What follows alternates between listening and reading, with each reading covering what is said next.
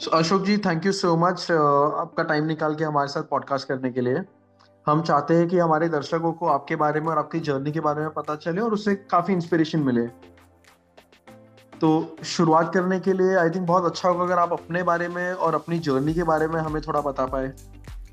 प्रतीक, सबसे पहले तो मैं धन्यवाद करना चाहूँगा ज्ञान बाजार टीम का, जिन्होंने मेरे को यहाँ पे इनवाइट किया और आपसे इंटरेक्ट करने का मौका दिया। मेरी टेक्सटाइल की जर्नी स्टार्ट हुई 1977 में, जब मैंने TIT भिवानी के अंदर एडमिशन लिया और उसके बाद मैंने 1981 में पास आउट करके वर्धमान ग्रुप ज्वाइन किया एज ए TGT। मैंने BTech किया in textile technology with specialisation in spinning, और उसके बाद मैंने एक साल प्रोडक्शन में फ्लोर लेवल पे काम किया। Then I switch over to installation, commissioning, servicing, slowly. तो उसके बाद मेरा जो फर्स्ट चेंज था मैंने लिया MMC के अंदर, जिसके अंदर मैंने सर्विसिंग में काम किया। उसके बाद मैंने चेंज किया टेक्समैको के अंदर। Then slowly I went to component sale and finally I come to the machine sales with Kirloskar Toyota textile machinery as area manager Delhi. और वहाँ पे मेरा जो ग्रोथ हुआ वो फंटास्टिक था, क्योंकि मैंने वहाँ पे 18 साल काम किया और 18 साल में मैंने वहाँ से एरिया मैनेजर से लेके then deputy general manager, vice president associate, vice president marketing, vice president operation 2014 तक मैंने वहाँ पे किर्लोस्कर टोयोटा टेक्सटाइल मशीनरी के साथ मेरा एसोसिएशन रहा। 2014 में not just for the sake of change only, but अपने प्रोफाइल को थोड़ा एनलार्ज करने के लिए, क्योंकि किर्लोस्कर टोयोटा में there was a single product that was only ring frame. तो मैंने सोलर इंडिया को ज्वाइन किया as a director sales and service, जहाँ पे मेरा पोर्टफोलियो बहुत बड़ा था, जहाँ पे रिंग फ्रेम भी था, स्पीड फ्रेम भी था, ऑटो कॉर्नर भी था, ओपोनेंट भी था, ऑटो ओपोनेंट में भी ऑटोमेटिक, सेमी ऑटोमेटिक, सो बहुत ज़्यादा था। So we were doing around 100 million euro business per year. So then अभी मैं सोरर के साथ ही हूँ as a director sales और मैं काम कर रहा हूँ इसके साथ। तो ये मेरी जर्नी है 40 साल की, जो मैंने टेक्सटाइल इंडस्ट्री में शुरू की फ्रॉम TGT से लेके देन किर्लोस्कर टोयोटा में vice president operation and then vice from Kirloskar Toyota से स्विच ओवर करके सोलर इंडिया के साथ as a director sales. Okay, तो सर मतलब टेक्सटाइल इंडस्ट्री चूज करने का कोई रीजन था या आपका कोई फैमिली बिजनेस था टेक्सटाइल्स में? How did you end up joining textile? Prateek, this is a interesting question. मेरा कोई टेक्सटाइल से कोई रिलेशन ही, मेरा कोई टेक्सटाइल का बिजनेस नहीं था। मैं एक बिजनेस फैमिली से बिलोंग करता था, बट टेक्सटाइल में हम नहीं थे। तो फ्रेंकली स्पीकिंग और truly speaking, it is a by chance, it is not a by any specific by choice, it is a by chance. जैसे 10+2 पास आउट करने के बाद हम मेरे को एक इंजीनियरिंग कॉलेज में एडमिशन लेना था।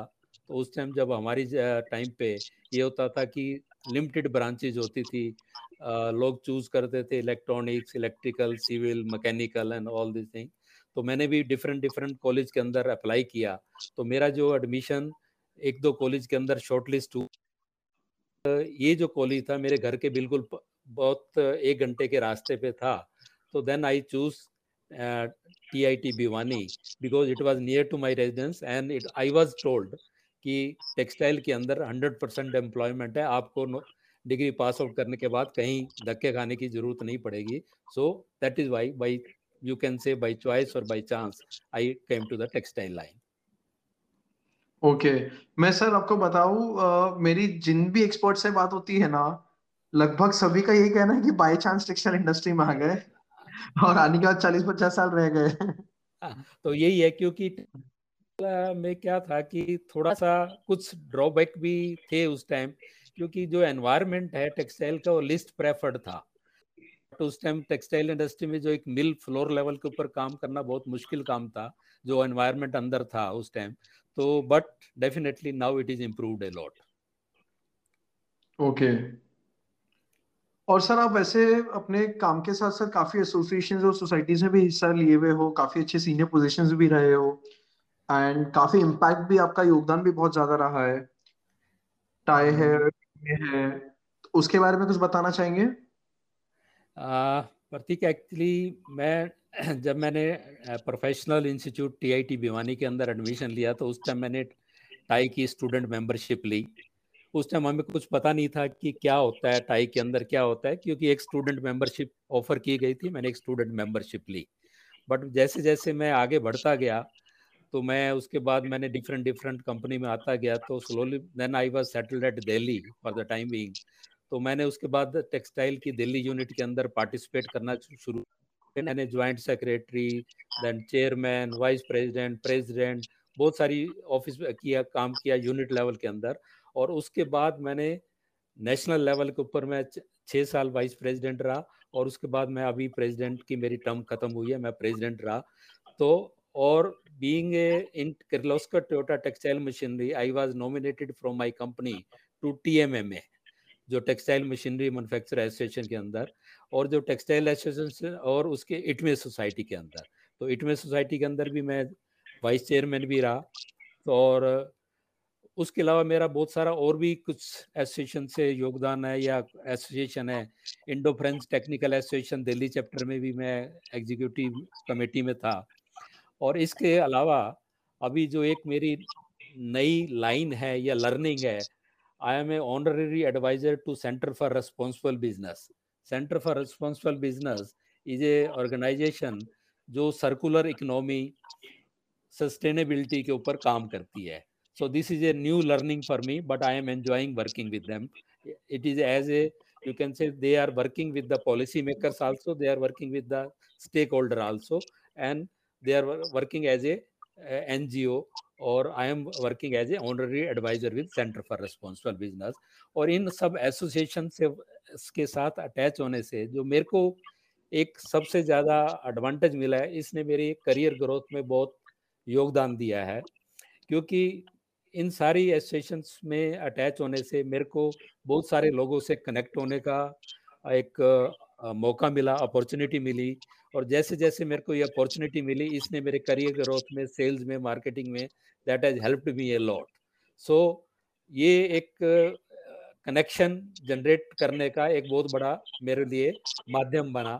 तो मैंने उसके तो and I enjoyed working with all the association and now it has become a passion for me to work with these such NGO or association and this without because it is not paying, it is something going for, it is not paying nothing for the money, but it is a passion for me to work with this organization। Sir, आपका वैसे लगभग जैसे 40 साल का सफर रहा है। पहले तो if I have the permission to be a little candid with you, ये सफर हिंदी वाला सफर था या इंग्लिश वाला सफर था? शुरू में हिंदी वाला था और उसके बाद थोड़ा इंग्लिश में, क्योंकि देखा कि इंग्लिश में बोलना पड़ेगा तो इंग्लिश तो बाद में थोड़ा इंग्लिश वाला हो गया। तो इसलिए अभी दोनों मिक्स भी चलता है, बट मेनली अभी आजकल थोड़ा इंग्लिश का ट्रेंड ज़्यादा है तो इंग्लिश में थोड़ा चल जाता है, इंग्लिश में भी। But basically I belongs to a area जहाँ पे ज़्यादा इंग्लिश का कुछ वो नहीं था। नहीं, मेरा मतलब सर वो था कि हिंदी में सफर और इंग्लिश में सफर का मतलब अलग अलग होता है ना। एनीवे, तो मैं आपसे ये जानना चाह रहा था, जैसे आपका 40 साल का जो ये योगदान रहा है इंडियन टेक्सटाइल में, वुड यू से कि ओवरऑल एक अच्छा पॉजिटिव मोमेंटम रहा है? It is much more than expectation for me, क्योंकि मैंने कभी सोचा नहीं था कि मेरी करियर ग्रोथ इतनी होगी, क्योंकि जहाँ से मैंने शुरू करी थी और एक TGT से लेके और आज मैंने I edit the Kirloskar Toyota textile machinery operation also, vice president at a head of the profit and loss, then I am also with the सोरर India as a director for the sales and total all over India. सो मेरी और मेरे को ये 40 साल का experience जो मेरा रहा, मतलब फ्लोर लेवल पे भी काम किया मैंने, सर्विस लेवल में भी काम किया, उसके बाद मैंने सेल्स, कंपोनेंट सेल्स में भी काम किया, मैंने इंडियन ऑर्गेनाइजेशन में भी काम करने का मौका मिला मेरे को, जापानीज ऑर्गेनाइजेशन में, यूरोपियन के साथ भी काम करने का मौका मिला। सो मेरे को बहुत सारा वास्ट एक्सपीरियंस रहा इन सब से साथ काम करने का। तो मेरे लिए, और जहाँ तक ब्रेड एंड बटर की है, I got much better than as I compare it to my other colleagues and all these things. So मेरे को कोई इसके अंदर I don't have any complaint about that. Okay. And sir, textile machinery sector की specifically बात करें तो in your opinion, how is India's performance when it comes to textile machinery sector? ऐसे कुछ measures जो आप चाहते हैं आए जिससे काफी अच्छा impact पड़ेगा या government का कुछ support आना चाहिए इसमें? प्रतीक, उसके अंदर मैं ये कहना चाहूँगा टेक्सटाइल मशीनरी के अंदर अगेन अगर हम इस क्वेश्चन को सही आंसर करना चाहें तो हमको इसको डिफरेंट सेगमेंट के अंदर डिवाइड करना पड़ेगा, क्योंकि spinning, weaving, processing, knitting and all these things अभी आज की तारीख में if I am not wrong 15,000 crore रुपए से ऊपर की मार्केट है ये स्पिनिंग मशीनरी की इंडिया के अंदर, और उसके अंदर भी अभी भी हमारा 55% इम्पोर्टेड है। तो आई थिंक अभी भी हमारे पास बहुत स्कोप है स्पिनिंग मशीनरी के अंदर, चाहे वो आप made in India, make in India के अंदर बोलो या कुछ बोलो, आई थिंक अभी भी हमारे पास बहुत स्कोप है, क्योंकि बहुत सारी सोफिस्टिकेटेड मशीनरी हैं जो ऑटोमेटिक हैं या जो लेटेस्ट टेक्नोलॉजी की हैं, जैसे स्पिनिंग के अंदर है। There is no one is there who is manufacturing autoconer in India. There is no one is there जो यहाँ पे automatic open end spinning बना रहा है यहाँ पे। ऐसे ही weaving के अंदर there is no one is there जो यहाँ पे shutterless loom बना रहा है या water jet loom बना रहा है या all this। तो अभी बहुत स्कोप है मशीनरी के अंदर, टेक्सटाइल मशीनरी के अंदर, कि जो ये हम इम्पोर्ट करते हैं हमारे पास बहुत है, चाहे वो कोलेब्रेशन से आए या कुछ आए। आई थिंक गवर्नमेंट को उसके ऊपर बहुत कुछ सोचना चाहिए कि हमारे को ये जो भी इम्पोर्ट का सब्सिट्यूट है उसके लिए, क्योंकि हो सकता है, क्योंकि एक थोड़ा सा यहाँ पे मैं आपका अटेंशन ड्रा करना चाहूँगा, जो टेक्सटाइल मशीनरी इंडस्ट्री है ये टेक्सटाइल मिनिस्ट्री के अंडर नहीं आती, ये टेक्सटाइल हैवी इंजीनियरिंग इंडस्ट्री के अंडर आती है। तो हो सकता है कि पहले इतना अटेंशन नहीं था, बट अभी चाहे इसको टफ के अंडर लाएं चाहे इसको किसी के अंडर लाएं, आई थिंक इसको गवर्नमेंट को सोचना चाहिए। Some incentive should be given to for the growth of this textile engineering industry, so that जितना इम्पोर्ट करते हैं हम इसके अंदर हम बचा सकें और सेव कर सकें उसके ऊपर। सर, एक बात है ना, हमेशा काफी लोगों से होती है कि अगर मशीनरी सेक्टर को जैसे आपने बोला वैल्यू चेन में डिवाइड करते हैं तो एटलीस्ट स्पिनिंग साइड पे ठीक है, काफी हद तक इंडिया में मैन्युफैक्चरिंग कैपेबिलिटी बिल्ड हो गई है, but when we go further down the value chain, specially garment level की बात करते हैं, जो मशीनरी एक्चुअली बहुत ज्यादा ऐसे टेक्नोलॉजी के लिए हेवी है भी नहीं, केपेक्स कॉस्ट बहुत ज्यादा लो है, उसमें आज तक आपको मतलब आपका क्या समझ है कि क्यों आज तक उसमें इंडियन मैन्युफैक्चरिंग नहीं आगे आ पाया है? आज भी लगभग मेजॉरिटी आई थिंक इम्पोर्ट ही होता है।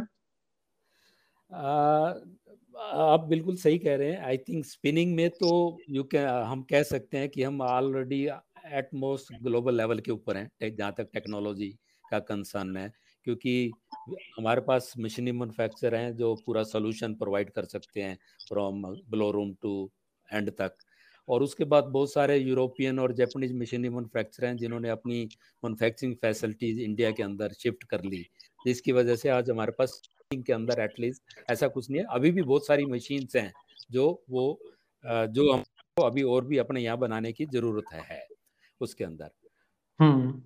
तो इसके अंदर अभी बहुत मेनली बात वहीं आ जाती है रिटर्न ऑन इन्वेस्ट, क्योंकि हमको पता है जैसे जैसे हम ऑटोमेशन के तरफ, डिजिटलाइजेशन की तरफ जाना पड़ेगा। अगर हमको कॉम्पिटिटिव होना है तो हमको ये सब करना पड़ेगा, चाहे हम किसी भी कॉस्ट पे करना पड़े। तो आज की तारीख उसको क्या है, रिटर्न ऑन इन्वेस्टमेंट हम कैलकुलेट करते हैं कि हमारी लेबर अभी चीप है, हमारी ये चीप है, बट डेफिनेटली अगर हमको ग्लोबली कॉम्पिटिटिव बनना है तो हमको ऑटोमाइजेशन, ग्लोबलाइजेशन और सारा न्यू टेक्नोलॉजी की तरफ जाना पड़ेगा। यू आर राइट कि हमारा गारमेंट के अंदर इतनी टेक्नोलॉजी नहीं है, बट अगर देखें तो अभी भी हम बांग्लादेश, वियतनाम वगैरह से टेक्नोलॉजी में अभी भी हम पीछे हैं उसके अंदर, जो उन्होंने लगाया हुआ है उनमें हम पीछे हैं उनसे। और सर आगे की समझ लो 5 साल की या 10 साल की बात करें, अभी सबको बहुत ज्यादा उम्मीद है कि इंडियन टेक्सटाइल्स के लिए बहुत अच्छा समय है आगे, बहुत अच्छी opportunity, specially because of China plus one. Yes, आपके हिसाब से क्या रोड मैप रहेगा, dos and don'ts to become globally a leading player in textiles? Pratik, actually, the crunch is that we have to grab the opportunity, whichever has come. But in the past, हमने opportunity को जाने दिया, चाहे वो WTO था, जब भी शुरू हुआ, जब हुआ, अपने आप opportunities आएंगी नहीं, हमको उसके लिए तैयार होना पड़ेगा, चाहे हम China+1 की बात करें या कुछ की बात करें, तो हमको अपने आप को इंफ्रास्ट्रक्चर उसी हिसाब से अपने को चेंज करना पड़ेगा, हमको टेक्नोलॉजी और इनोवेशन के ऊपर स्पेंड करना पड़ेगा, ऑटोमेशन के लिए ऊपर स्पेंड करना पड़ेगा। आई थिंक अगले रोड मैप जो टेक्सटाइल इंडस्ट्री के लिए अगले अगर 10 साल के आके देखें तो मेरे को लगता है कि हमको ग्लोबली स्ट्रॉन्ग बनने के लिए, इवन आज भी हम एक्सपोर्ट मार्केट के अंदर अभी हम 5वीं-6वीं पोजीशन के ऊपर हैं और हमारा फर्स्ट पोजीशन से लेके हमारे अंदर बहुत डिफरेंस है, हमारे पास बहुत स्कोप है अभी ग्रो करने का। तो आई थिंक हमको इस टेक्नोलॉजी इनोवेशन इन सब के ऊपर काम करना पड़ेगा, इंफ्रास्ट्रक्चर को चेंज करना पड़ेगा। डेफिनेटली गवर्नमेंट ने ऑलरेडी इस इंडस्ट्री की इम्पोर्टेंस को समझा है, एक्शंस आर बीइंग टेकन, चाहे वो पार्क के हैं, चाहे वो PLI स्कीम है, चाहे कुछ जो भी है इसके लिए है, बट अभी बहुत कुछ इसके लिए करना पड़ेगा क्योंकि इस इंडस्ट्री में हमारे पास बहुत स्कोप है। Okay, and specially sir youngsters की बात करें, यंग जनरेशन की जो भी या तो पढ़ाई कर रही है या जिनका फैमिली बिजनेस टेक्सटाइल में है, जो कोई आना चाहता है, जैसे ऑफ लेटली देखा है स्टार्टअप सेगमेंट में भी, स्पेशली अपैरल स्पेस में बहुत सारे नए लोग आ रहे हैं इंडस्ट्री में और अपना खुद का फैशन ब्रांड चालू कर रहे हैं। तो across the entire landscape youngsters की बात करें तो उसके मोटिवेशन पॉइंट ऑफ व्यू से कुछ कहना चाहेंगे आप? मैं ये समझता हूँ सर, अभी टेक्सटाइल इंडस्ट्री वो टेक्सटाइल इंडस्ट्री नहीं रह गई। पहले क्या होता था, ये पूरा एक फैमिली बिजनेस होता था। आई थिंक अभी textile as expand like anything. अभी टेक्सटाइल पहले क्या था, स्पिनिंग वीविंग और एक कंपोजिट मिल को ही हम टेक्सटाइल बोलते थे। अभी textile is a vast field, चाहे उसके अंदर आप होम टेक्सटाइल लीजिए, स्मार्ट टेक्सटाइल लीजिए, टेक्निकल टेक्सटाइल लीजिए, फंक्शनल लीजिए।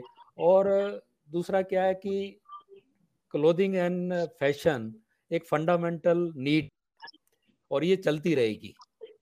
तो आई थिंक यंग जनरेशन को मतलब अभी उसके अंदर young generation is smarter than our generation and they are more technology की और उसके अंदर IT की तरफ बोर हैं। I think they should come not to become as a employee, I think they should come as to become as a employer. बहुत अच्छी बात कही सर आपने कि ये जो change of perspective है ये जरूरी है और entrepreneurship की वेव से ही शायद एक अच्छा बूस्ट मिलेगा इंडस्ट्री की ग्रोथ को। और सर बिकॉज आपने काफी सारी टेक्सटाइल कंपनीज में काम किया है, काफी लोगों के साथ अच्छे सीनियर पोजीशन पे भी काम किए हो, अभी भी काफी सीनियर लीडरशिप पर हो, वैल्यू पॉइंट ऑफ व्यू से या कल्चर पॉइंट ऑफ व्यू से what are the things that you have observed which is driving a company, या आपके हिसाब से ओवरऑल सेक्टर की बात करें तो कुछ value culture point of view से कुछ चेंज लाने की जरूरत है? जैसे आपने भी बताया कि टेक्सटाइल्स पहले तो क्या था, हाईली फैमिली मैनेज बिजनेस था। मैं इससे पहले यहाँ पे आऊँ, मैं पहले एक आपको सिर्फ थोड़ा सा था कि बिकॉज मैं अभी एक NGO के साथ अटैच हूँ जो सेंटर फॉर रिस्पॉन्सिबल बिजनेस के साथ। आई थिंक अभी यंग जनरेशन को जो भी आ रही है उसको I think they should keep in mind that also sustainability and the circular economy means उनको इसके ऊपर। और even not only young generation, I think government को और मिनिस्ट्री को भी आई थिंक इनको ये जो सस्टेनेबिलिटी एंड सर्कुलर इकोनॉमी जो इसके ऊपर काम करना चाहिए और ये जो एक करिकुलम का जो है शुरू से पार्ट बना देना चाहिए कि नॉट ओनली कि once you enter into the textile industry तब आपको ये समझ में आए कि सस्टेनेबिलिटी के ऊपर काम करना है या वो करना है। तो बट डेफिनेटली आपको it should be a part of the curriculum from the starting, even from the school level. Now I am coming to back to your question. Actually क्या है कि कल्चर और जो वैल्यूज हैं, जो एथिक्स आर मेरे हिसाब से बहुत क्रिटिकल हैं for the success of any organisation in long run. और किसी भी ऑर्गेनाइजेशन को अगर अपने आप को टॉप के ऊपर पुट करना है and they should be different, or they should be a differentiator in their value and culture and ethics. So उनको अपना ethics और culture इस हिसाब से create करना चाहिए. That should be a differentiator from the market and the client उसके हिसाब से. So I am coming back to the same point कि now market and clients are aware of the problem related to the climate change, human rights, child rights, sustainability, ethics of the companies. So they should contribute to the larger picture, so that in this also, so that should make the change in their working culture also. और sir sales और marketing की बात कर रहे हैं, जैसे आज के टाइम पर आप डायरेक्टर सेल्स हो, what are your views on sales and marketing in the industry? मैं मेरी बात करूं तो मैंने अक्सर देखा है कि यूजुअली क्या है ना, मैक्सिमम कंपनी सेल्स और मार्केटिंग को एक ही डिपार्टमेंट मान के चलती है, जबकि these are two very separate function areas. Yes, तो do you also concur with that thought, and if yes तो आपके हिसाब से कैसे इसको इंप्रूव कर सकते हैं? डेफिनेटली मैंने तो जब हम स्कूल में थे या कॉलेज में थे यही पढ़ा था कि सेल्स में तो वही है कि जो आपने बना दिया उसको बेचना है. हाँ. और मार्केटिंग में ये है कि आपने कस्टमर की नीड को पहचाना, उसके हिसाब से आपने उसको डिजाइन किया, उसको किया, उसकी रिक्वायरमेंट को मीट किया और तब आपने बेचा. तो I think for me this is the difference between sales and marketing.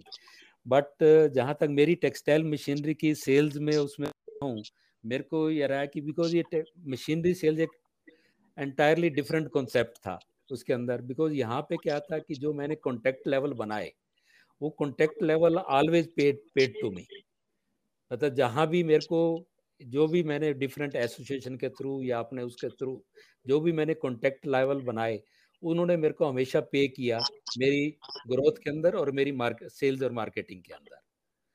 तो अपने को मेरा ये है सेल्स और मार्केटिंग के अंदर यही है कि अपने को we should be humble, we should respect the contact, we should respect to all in spite of any level, then definitely it pays you. This is my philosophy.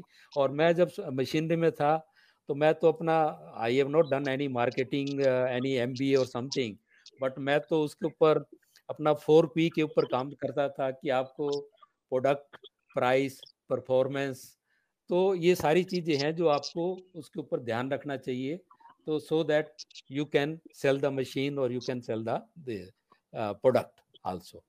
और पीपल के ऊपर डेफिनेटली पीपल वर्क, चाहे आप आपकी अपनी team है या जो सामने वाला जिसको आप बेचने जा रहे हो, that relation always pay you.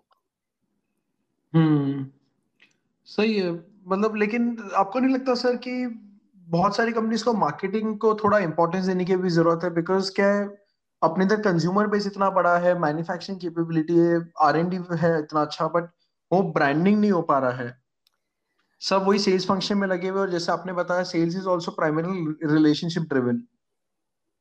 मेरे हिसाब से डेफिनेटली आप जो कह रहे हैं marketing, actually that depends on product to product. ऐसा है टेक्सटाइल मशीनरी के अंदर डेफिनेटली मार्केटिंग, मैं नहीं कह रहा कि मार्केटिंग नहीं चाहिए, मार्केटिंग जरूर चाहिए, और मेरे को टेक्सटाइल मार्केटिंग के अंदर एक जो सबसे मेजर फैक्टर दिखता था जो आपका प्राइस परफॉर्मेंस रेशियो मीन्स ये टेक्सटाइल मशीनरी के अंदर ये था कि ये चीज़ ऐसी नहीं है कि जो आप 6 महीने बाद या साल के बाद आप चेंज कर सकते हैं, और क्योंकि ये आपके पास 15 साल रहेगी, 20 साल रहेगी, जो आपने मशीन खरीद ली, किसी की लाइफ 10 साल है, किसी लाइफ 15 साल है, ठीक है.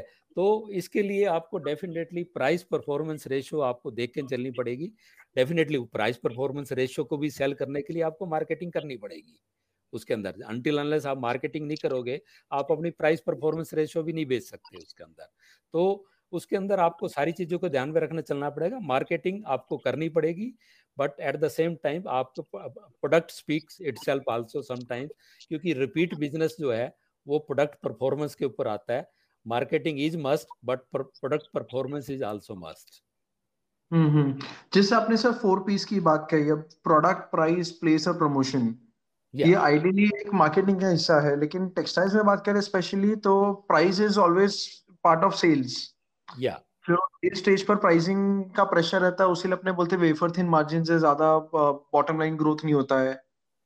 तो मे बी आई थिंक एक बार कंपनीज का आउटलुक चेंज होगा और उन लोग प्राइस को मार्केटिंग फंक्शन मानना चालू करेंगे तो शायद मुझे लगता है पर्सनली थोड़ा असर आएगा उसका। ये आप प्राइस के ऊपर एक बार बेच सकते हैं, अल्टीमेटली आपको your product has to speak. First time price base you can sell first time on price basis, but if product will not perform, product will not speak, then second time repeat business will not come. Correct correct, absolutely with you sir. आपके बारे में बताइए कि आपकी जो भी journey रही है, what was that one thing जो आप बोलोगे जिससे आपको बहुत कुछ सीखना मिला और how has that changed you as a person? Google podcast, YouTube और अन्य प्लेटफॉर्म्स पर भी सुन सकते हैं। जर्नी स्टार्ट करता हूं तो फिर देख किस बात की, तुरंत क्लिक कीजिए कमेंट सेक्शन में दी गई लिंक पर। Stay tuned for some more stories, and yes, don't forget to like, comment and share with your friends and family. Different organizations and different associations, and that give me a change and that help me in my career to grow and that give me a confidence.